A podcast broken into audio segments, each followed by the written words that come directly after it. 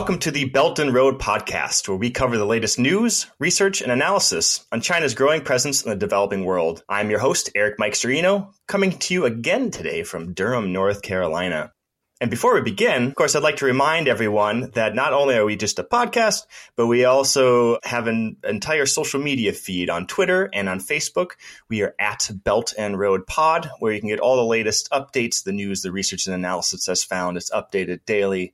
So follow us at, at Belt and Road Pod. Well, in 2018 was a busy year where China and the US both formulated two new development finance agencies. For China, there was the merging of the Ministry of Commerce and Ministry of Foreign Affairs foreign aid wings that created the China International Development Cooperation Agency. And second, the US, through the BUILD Act that Congress passed, spawned the $60 billion International Development Finance Corporation that this October will overtake the Overseas Private Investment Corporation as a new uh, as a new source of finance. The creation of the US IDFC is widely seen not as so much of a commitment for multilateral development financing, but as a counter to a rising China or China's Belt and Road Initiative.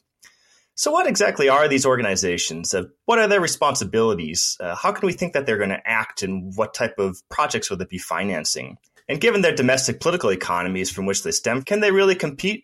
To answer these and more, I'm so, so delighted today to have on the show Scott Wingo. Scott is a doctoral candidate in political science at the University of Pennsylvania where he focuses on China's economic engagement in the developing world and why its modes of doing business are different from those used by Western governments, international organizations, and multinational corporations. He most recently published a great article that we tweeted as a must read on the Center of Advanced China Research's website that was entitled Too Much Risk or Not Enough New Development Finance Agencies in China and the United States. So, Scott, welcome to the Belt and Road podcast. Thank you. Glad to be here. So, Scott, briefly, we're going to start on the China side of the equation. Can you just describe briefly what the China International Development Cooperation Agency is? Well, as you said, it's a uh, new agency started April of last year, or announced then anyway. And it's not really fully operational yet. They're still in the setup phase. And it answers to the state council at the vice ministry level. And at that level is responsible for coordinating all Chinese aid activities. And that includes grants, zero interest loans, and concessional loans, or loans with relatively low interest rates and longer payback periods. And this is notable because China's aid system had been fairly fragmented before. Ministries of Commerce, Foreign Affairs, some of the state owned banks, the companies themselves all had some degree of responsibility. And they're trying to streamline the process a little bit, is the short version. Great. That's a wonderful synopsis. Um, and what problems was the uh, Chinese Communist Party looking that the CIDCA could address? Well, the really short version is a lot of their companies were taking a lot of excessive risk abroad and they felt the need to rein them in. And I can give you a much longer version. And to do that, you kind of have to go back in history a little bit to China's domestic political economy. I would love a much longer version. Okay, I'll do that then. um, going back in history, China was a purely state led communist system, right? The banks existed to allocate taxpayer revenues to companies, but they weren't really expected to turn a profit. They were just kind of channels for money. Mm-hmm. And over the years, they've tried to reform them such that they're expected to earn a profit, have their loans be paid back. But the process was never really fully completed. It kind of quit halfway. And so the Chinese banking sector, which by the way is still virtually all state owned, yeah, still has a lot of non-performing loans, meaning loans that are past due and may or may not ever get paid back what that means is that a lot of Chinese firms, and particularly the state owned firms and the best connected, biggest firms, uh, when they go overseas, are able to gamble a lot on dicey projects because they know that the state owned banks are going to have their back if the thing goes under. And so they've taken a lot of risk overseas. On a related note, I should also emphasize that in the modern era, the firms are really, really strong relative to the government. Uh, if you talk to people in the Chinese regulatory apparatus, they feel pretty outgunned. China has not nearly as many personnel at its regulatory offices in Beijing and a fraction of as many personnel as most embassies from developed countries would have.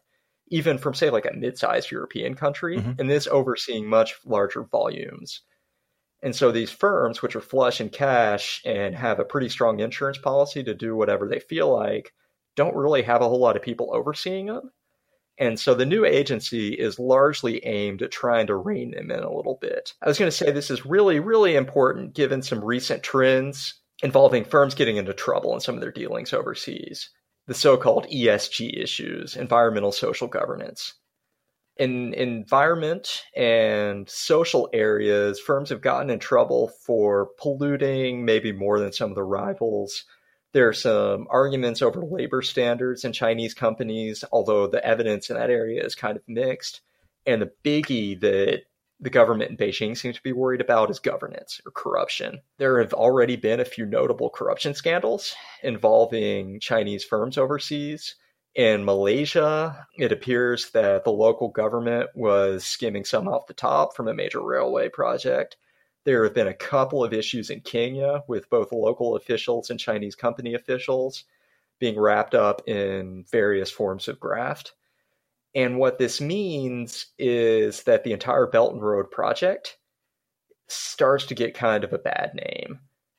China's approach before was to say, you know, if some of these countries locally have corruption, it's not our issue. We're not going to get involved. And what they're realizing is if they don't exercise oversight over their firms and these firms engage in some questionable behavior, there can be some global blowback in a way such that a lot of other developing countries are going to be afraid to do business with these companies. And that's what we've seen. I mean, in Malaysia, in Sri Lanka, in Cameroon, and uh, I mean, so many different countries where China as a whole, even if it ends up being a Chinese state-owned enterprise that's doing their own backdoor dealings with some local elites, right? It gets it gets brought as China, the state, doing this when, in the sense, I mean, they're giving the money, they're supporting it. There isn't the governance standards in the lending, so there is culpability on Beijing's end. And when the Belt and Road is supposed to be partially a, a, soft power play, not only with Confucian institutes, but here's money, here's road, uh, here's public goods um, as a way of garnering favorable, I guess, thoughts and soft power towards China.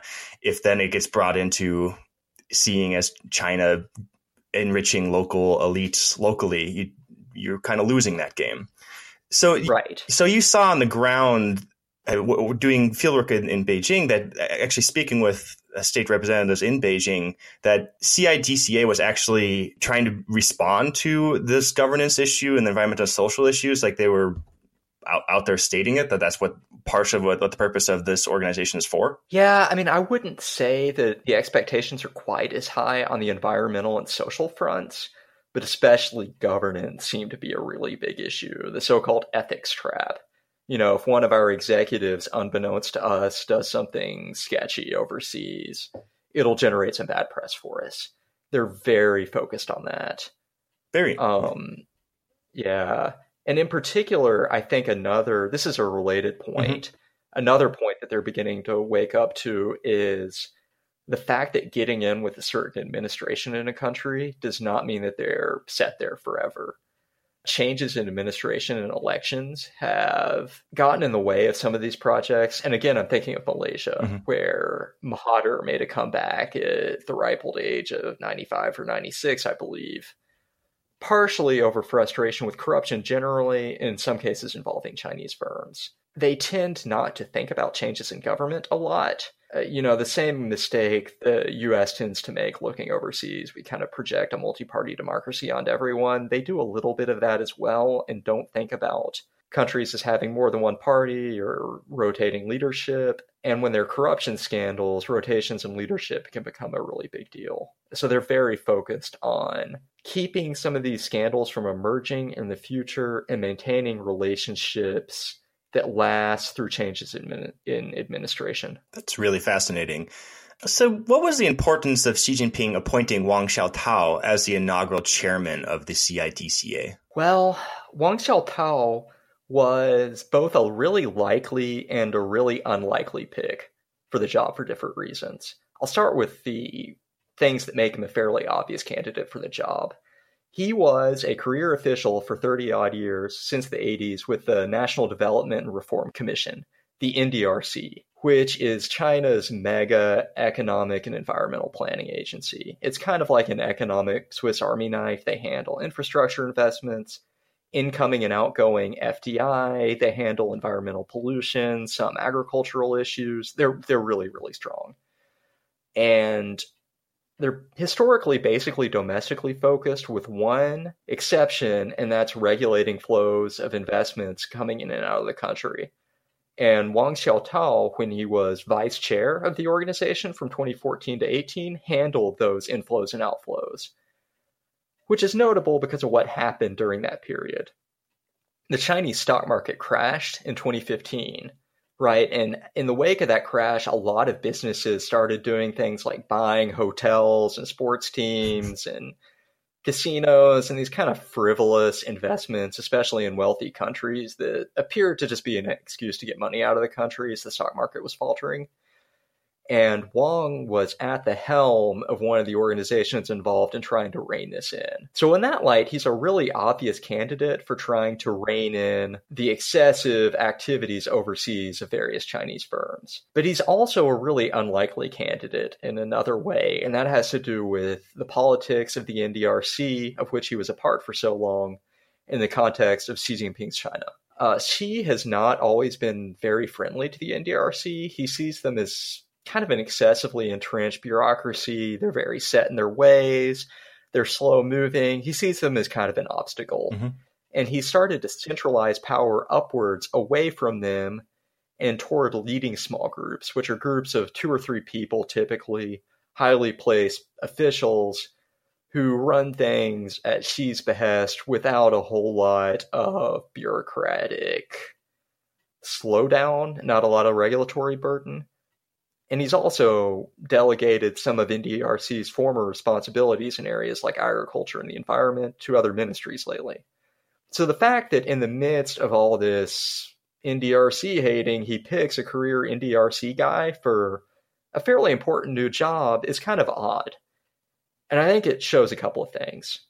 One, that he's really, really serious about trying to rein in some of these firms doing business overseas and is willing to give some ground on another priority, reining in the NDRC to make it happen. And two, and I haven't really touched on this yet, there's kind of some institutional dysfunction with, I don't want, maybe dysfunction is too strong a word, but some institutional conflict between the groups which have historically administered Chinese aid. Mm-hmm. Uh, historically, it's been run by significantly the Ministry of Commerce and the Ministry of Foreign Affairs. And as the name sounds, commerce is really concerned with turning a profit. Foreign affairs is about winning friends and they really don't get along very well. People in commerce will say that foreign affairs just wants to waste a bunch of money on loss making projects. People in foreign affairs say that commerce is too close with the business people and can't see the bigger foreign policy pictures, and they're frequently at loggerheads, which means that if you're a company, you just go with whichever one seems to want to bankroll your project and use it to ram pretty much anything yeah. through. And so the pick for an NDRC person and keeping in mind that the NDRC has not been super involved in Chinese aid historically, it kind of feels like a way of getting a third party in to mediate above foreign affairs and commerce um, trying to sidestep that beef and let it calm down for a little bit. What kind of instruments or apparatus, or is there going to be, is there more money that's being put to CIDCA? Is there uh, a regulatory ability? Is there a, larger staff? Um, you know, I heard something about how there supposedly will be CIDCA staff within each embassy across at least Belt and Road countries. I don't know if that's true. Do you know? Do you have any more detailed information as to how a CIDC will be able to accomplish any of these goals? I can tell you what's in the text of the law that was passed and what I've gotten from talking to people. What actually happens in practice, it's going to take a couple years before we really yeah, know. Of course. But in preliminary terms, they're talking about beefing up the staff of CIDCA, especially in Beijing. But also, there are provisions in the text of the law that say that they will have one, authority to oversee virtually all deals overseas, and two, the right to carry out inspections at embassy sites and investment sites. Now, I didn't get the sense that meant that there would be people on the ground permanently stationed at embassies. If that happens, my guess is it'll be a while because they just don't have the staffing levels yet to do mm-hmm. it. I, I don't know. Maybe in the long term it could yeah. happen though. In traditional fashion, the text of the law is only a little bit of an indication of what will happen in Chinese politics. There's going to be a little wiggle room for innovation as time goes on. I'm not totally sure yet. Okay, and that yeah, that's about what I guess we could expect at the and now seeming it's not an operational organization yet, and also Chinese law or policy yeah. or initiatives, including the Belt and Road Initiative itself, uh, was never a laid out plan. Yeah. Um, well, let's move on to the American side now. So, you know, I think the creation of the United States International Development Finance Corporation is one of the most interesting and least talked about stories of 2018. It's maybe notable because of how many other terrible and awful stories happened in 2018 uh, in American domestic politics. And also, it was pretty well covered in our, at least, sphere of people who would be listening to the show. But can you go into a little bit about the Build Act and the creation of the International Development Finance Corporation? Yeah, I mean, I think you're right in that it's one of the bigger, more overlooked stories of 2018. Now, given some of the sordid headlines we've had over the past year, you know, a lot of things get buried.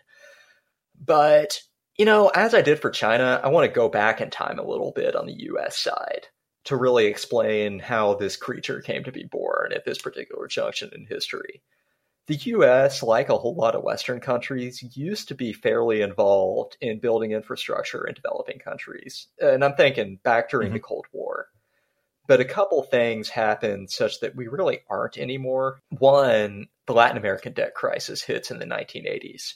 Mexico defaults in 1982, and some other countries follow suit significantly because they went into debt from the World Bank and private sector to build up industrial capacity using you know, kind of estate planning model. And defaults on a lot of these loans scared some people in Western establishments away from providing big infrastructure loans because they decided the risk was a little higher than they realized. Then the real nail in the coffin came with the fall of the Berlin Wall the US and others had been kind of frightened into giving money to developing countries because they knew the Soviets would if they didn't. And once the Soviets were gone, there's no more competition and they can kind of dictate terms. And so in the 90s, the US and a lot of Western countries, to varying extents, retreated to focusing more on health and education and technical cooperation to improve governance, but not doing a whole lot in the way of infrastructure. And that pattern basically held up until very recently with really the decline, let's call it what it is, in Sino US relations. A lot of people in the US capital started becoming nervous about what China has been doing for a good decade plus at this point, building infrastructure in developing countries. And in particular, they got very nervous about the fact that the US is pretty far behind in this area. And so the BUILD Act, which is a pretty catchy acronym for Better Utilization of Investment Leading to Development, is a bill aimed at bolstering the U.S.'s presence in this area. And it was passed in a very bipartisan fashion. I can't remember the vote count, but in. I think it's 92 to 6 or 93 6 in the Senate. The House, I couldn't tell you, but it was. I crunched the numbers. It was over 90% yes votes in the House as well, which doesn't happen these days. I mean, not, not at all. So the the fear of China uh, can bring out bipartisanship. So what will the International Development Finance Corporation be able to do? What, what I know it's taken over OPIC, um, the Overseas Private Investment Corporation. I mean, the biggest, most immediate difference, I would say, is that it doubles the cap on outstanding assets. OPIC, the predecessor organization, was capped at $29 billion of assets on the books which is a lot of money to most of us. But in development finance terms, when you're looking at the sums coming out of China, it's really mm. not that much. And so the cap has now been raised to 60 billion, which is still lower than China, but I mean, it's a 100% jump almost instantaneously. So that's the biggest change. The other big difference that's been getting a lot of attention is the authorization of the organization to take direct equity positions actually hold shares of up to 30% of a project's value. So they'll never be majority shareholders, but enables a lot of joint ventures. Now, this could hypothetically be with companies in the host country or host governments, or a lot of the noise coming out of think tanks has been speculating that it'll be joint ventures with companies from partner countries. I'm thinking particularly Europe, Japan, South Korea, etc. And you know, there's some good and some bad that comes with this. The good news is that equity does not come with a lot of the repayment issues that have plagued some Chinese deals that have been fueled by debt. And so, in an era where a lot of people are nervous about the debt trap, so to speak, you know, Chinese companies will be coming for your assets if you don't pay up. Equity seems like a kinder alternative. On the other hand, and this is where I'm a little more skeptical of it, equity investments work a lot better in markets with strong legal systems. There's a long literature on this in political science and economics showing that, you know, equity investments can be pretty complicated. And they make a lot more use of the judicial system than, say, a debt contract, which basically says, pay me this much on this date. Like, there's not that much you can argue about, which works okay in a middle income country like, say, a Mexico or a Thailand. But in a country with weak institutions, it's harder to do. And so the critique of OPIC was that it focused too much on middle income countries. USIDFC is saying they're going to focus more on lower income countries as well. I think if they do it, it'll have to be through the debt component, that debt and guarantees, which are still 65% of their portfolio. Do you, do you know anything about like the financing percentage that like a US IDFC could give because you know so oftentimes it's comparative. You know the one trillion Belt and Road Initiative, which it hasn't been one trillion yet, but who knows when that date's going to be. But thus far, you know Exim CDB since 2013, best estimates is like around 300 billion, maybe 250 billion. It's not small, yeah. Yeah, it's certainly a large number, but also taken in accord, like over majority of those are EPC contracts where Exim's putting up 75, 85% of the entire project financing, where USIDFC money right. could go theoretically. I know many OPIC projects, they're funding, you know, 15%. Then there's other private industry and private financing that comes in with it. And it's like a support mechanism to support American private industry to go out. So 60 billion could potentially travel further. Um, right. Um, am I right. right with my assumptions? Yeah. Yeah. That's the hope. Well, I can tell you the math that's written into the bill up to 35% of USIDFC can be devoted to equity positions, and each of those equity investments is capped at 30% of project value, meaning minimum 70% is held by other investors, be it US private firms or others. Oh, that's one of the other differences I forgot to mention. Whereas OPIC required American corporate nationality, uh, USIDFC strongly encourages it but leaves a little bit of wiggle room, which would seem to me to be an opening for, you know, partner country companies to get involved. Now, as to your point on the so called crowding in of private investment, I think that is one of the big goals. The US has firms that are capable of doing these types of projects, but because they don't receive a lot of support, they're a lot more risk averse than the Chinese companies, which, you know, if a project goes bust, um, the whatever the Chinese equivalent is of Uncle Sam will be there to bail him out. And U.S. companies historically don't really have that. And so what US IDFC will do is provide some insurance policies, loans, loan guarantees, and so on to make them feel a little bit safer. Now the devil's kind of in the details here. Um, one constraint that US IDFC is going to face is that they have to be revenue neutral meaning they have to break even basically in a year. And what that means, one, it's a positive for us in that the US budget deficit has been going for a while now. There are some reasonable arguments against putting more money into an overseas program. That being said, the Chinese are willing to lose money. Now, they've gotten less willing to lose money over time, but a lot of their projects either aren't profitable or don't turn mm-hmm. profitable mm-hmm. for, you know, maybe 10 years. Isn't crazy to think you know, maybe a railroad that becomes an economic lifeline for a country that takes, you know, five to 10 years to facilitate the creation of an ecosystem of industry that really makes it profitable. Oh, I don't think the new organization is really going to be positioned to do that because of some of the greater demands on profitability. But what it will do is shorter term, easier bets you know projects that are kind of profitable and will turn a profit within a few years but the private sector wouldn't pay attention to otherwise some of these borderline cases it could do so looking at usidfc you know how can it compete or how will a profile look different from the major chinese lenders like exim or china development bank well in a couple of different ways i think the biggest one is that their risk and loss tolerance is still going to be higher. The Chinese firms are, I mean. You know, there's a lot of work coming from really high profile Chinese authors, like, say, Justin Yifu Lin, the former chief economist of the World Bank, talking about how China's whole approach is through so called loss leader projects, building infrastructure that might not be profitable for a while, but that has a net benefit for society. You know, say like a public transit system that's just barely cranking even, but does enable a lot of people to get to work in the morning and enables them to take home a paycheck and pay for housing and so on. Um, the US IDFC is going to have a harder time with these longer term, kind of borderline profitable projects because it's under a few constraints. One, it has not to be profitable, but to break even fiscally, has to be revenue neutral, which means that its latitude for taking losses for a few years before something turns around is just not as wide. And two, because US IDFC is a little more private sector facing, uh, and the private sector has historically not been all that interested in building big infrastructure projects in low income countries. This is what happened to Power Africa, the Obama administration's initiative to electrify Africa. They had a hard time getting companies to sign up. I think US IDFC might fall prey to that a little bit.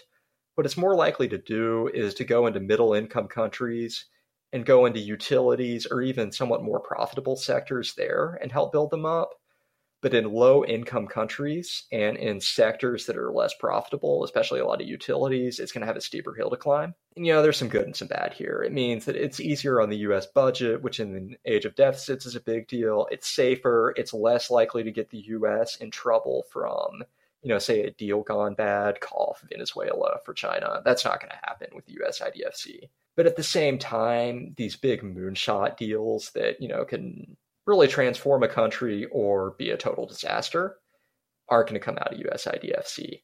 So something like what's going on in Ethiopia, where a lot of Chinese money is coming in and fueling a lot of high speed growth. I'm not sure that could come out of US IDFC because the risk profile would just be too high for a project like that. It's interesting as somebody who generally supports fostering private capital to gain more infrastructure win-win situations from American firms in middle and lower income countries. The Build Act seemed to be a big win, but it's doing nothing as to its stated intention of countering China in any sort of measurable point, except, or, or do you say there would be? I, in certain countries, it might. I mean, there are conditions involved in adherence to, say, trade agreements, uh, labor standards, environmental standards, which, you know, there's a smaller subset of countries is just not going to be in compliance. And I'm thinking somewhere like Venezuela, the US is just not going to compete. And maybe we shouldn't. No. I mean, there are reasons that a lot of organizations avoid these countries, and China will probably continue to have a monopoly there. However, in the much larger pool of countries, that are not going to be disqualified. I do think it'll compete just for different types of projects. China is willing to do these very large projects, which are a little higher risk, whereas US IDFC is a little safer, maybe not as transformative, but also less downside. And if you're a developing country leader, I think you could use these two in conjunction with one another maybe use China for your big, bold vision that, you know, is bold enough that it makes people nervous. Whereas for your easier short term goals, maybe US IDFC or the World Bank or a lot of European organizations are probably better bets. Yeah. I wouldn't really see them as in direct competition so much because the nature of funding is so different. Lastly, two people in which we've spoken to in, in, in Beijing um, or in China in general, have they had any response to uh, uh not only the creation of US IDFC, but also in kind of tandem with that, you know, Bolton's speech on America's new position in Africa, and uh, oh yeah, have you have you had any or heard any response within Beijing within policy circles? Only in passing. I mean, to be honest, people would start to ask me about it more than anything. Um, but I think they're kind of cautiously optimistic you know, the US hasn't been all that involved in development finance for a long time. And I for a long time they were pushing for either some sort of trilateral cooperation or greater US involvement here. And I think they're cautiously optimistic in Beijing that this might be a turning point for the US. but they're also not really sure what to make of it. They're kind of waiting and seeing. Now, in developing countries, other than China, I mean, the recipient countries, I have a much weaker sense. I just haven't talked to as many people there. But typically, they want more options on the table. I mean, nobody wants to be over reliant on one source of capital. And so they're also kind of cautiously optimistic. I mean, if the US is going to start providing a little more funding, it's good for them. It gives them one more source of capital. Maybe a few more projects get built. Uh, however, I don't think they want to take for granted that it really materializes yet. And so if a couple of early projects come through and it, you know the ball starts rolling, I think there will be a little more enthusiasm. So far, people are just kind of shrugging their shoulders and waiting. Well, great. Well, Scott, stick around for recommendations. It's been a really wonderful conversation. Yeah, thank you. Appreciate you having me on the show. We've been talking with Scott Wingo. He's a doctoral candidate in political science in the University of Pennsylvania, focusing on China's economic engagement in the developing world and its modes of business and how they're different from Western governments, international organizations, and multinational corporations. His most recent piece we talked about was Too Much Risk or Not Enough New Development Finance Agencies in China in the United States, which was on the Center for Advanced China Research's website. I'll have it posted in the show notes. So, Scott, uh, do you have any recommendations for us? This can be about Belt and Road or fun or otherwise. Oh, gosh. Uh, yeah, there are a couple. I would. Nadège Rolland, a week or two ago, had a piece in Foreign Affairs about, I think she called it the backlash to the backlash to the Belt and Road about how a lot of countries are now having some doubts about the Belt and Road because of the scandals that have emerged lately, but that you shouldn't count out uh, the Belt and Road as an initiative because the Chinese government is adjusting to it and trying to correct course. Uh, I think it's worth a read. Um, it, you know, probably tells us a lot about the trajectory of what is to come in Chinese development finance. Great. I'll certainly put that in the show notes. Uh, my recommendation for the week from the, the, journal Asian Survey from 2017 is from uh, Liou Chih-shian and Tsai Chung-ming, uh, which is the dual role of cadres and entrepreneurs in China, the evolution of managerial leadership in state monopolized industries. It's just a great, rather modern uptake about the role of cadre promotion system and the dual roles of being party leaders and, and political control, but also market entrepreneurs at uh, central state owned enterprises in China. And on a less academic note, uh, this last week has been very gloomy in Durham. I know up north it's been so much colder.